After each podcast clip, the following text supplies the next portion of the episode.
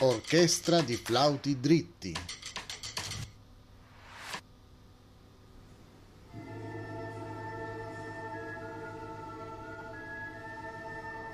Fino a pochi anni fa, gli esperti ritenevano che fosse impossibile realizzare flauti dritti, detti anche flauti a becco oppure flauti dolci, che producessero note basse, perché per le grandi dimensioni erano previsti solo suoni molto morbidi.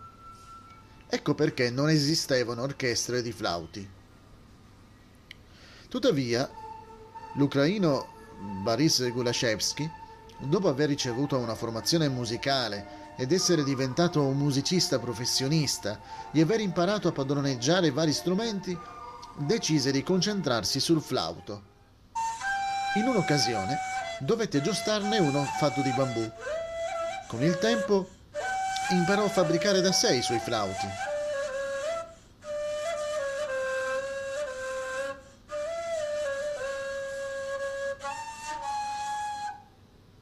In seguito riuscì a costruire un flauto con uno speciale sistema di risonanza che intensificava il suono.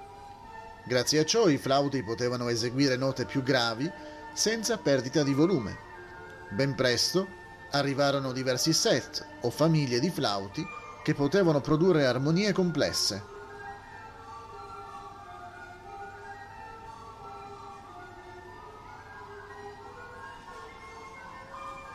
Durante la seconda guerra mondiale, Baris aveva perso la vista.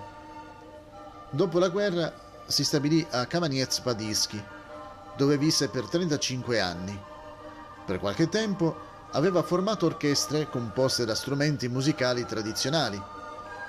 Una delle sue orchestre era composta solo da musicisti cechi. Poi, nel 1960, formò un'orchestra composta unicamente da flauti, l'unica del suo genere non solo in Unione Sovietica, ma anche nel resto del mondo.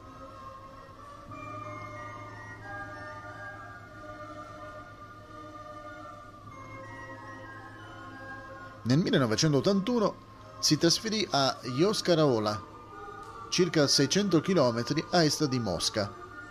Lì continuò le sue attività creative.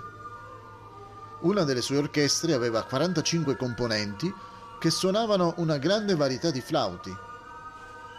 Fra questi c'erano un flauto acuto lungo 29 cm con un diametro inferiore a un centimetro e un flauto contrabbasso alto più di 3 metri con un diametro di 20 cm. I loro concerti venivano trasmessi dalla radio e dalla televisione e si esibivano in tutto il territorio nazionale.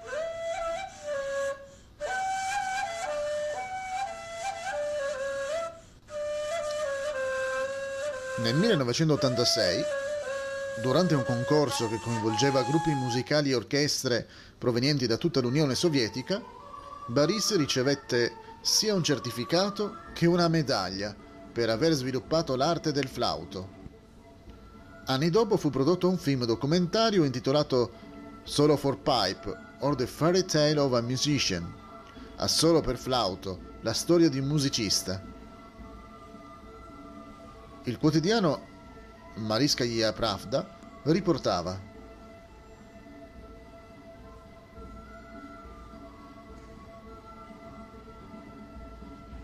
Boris Nikolaevich Gulashevsky, che appare in questo film, ha ricevuto un certificato speciale per aver creato l'unica orchestra di flauti in Russia.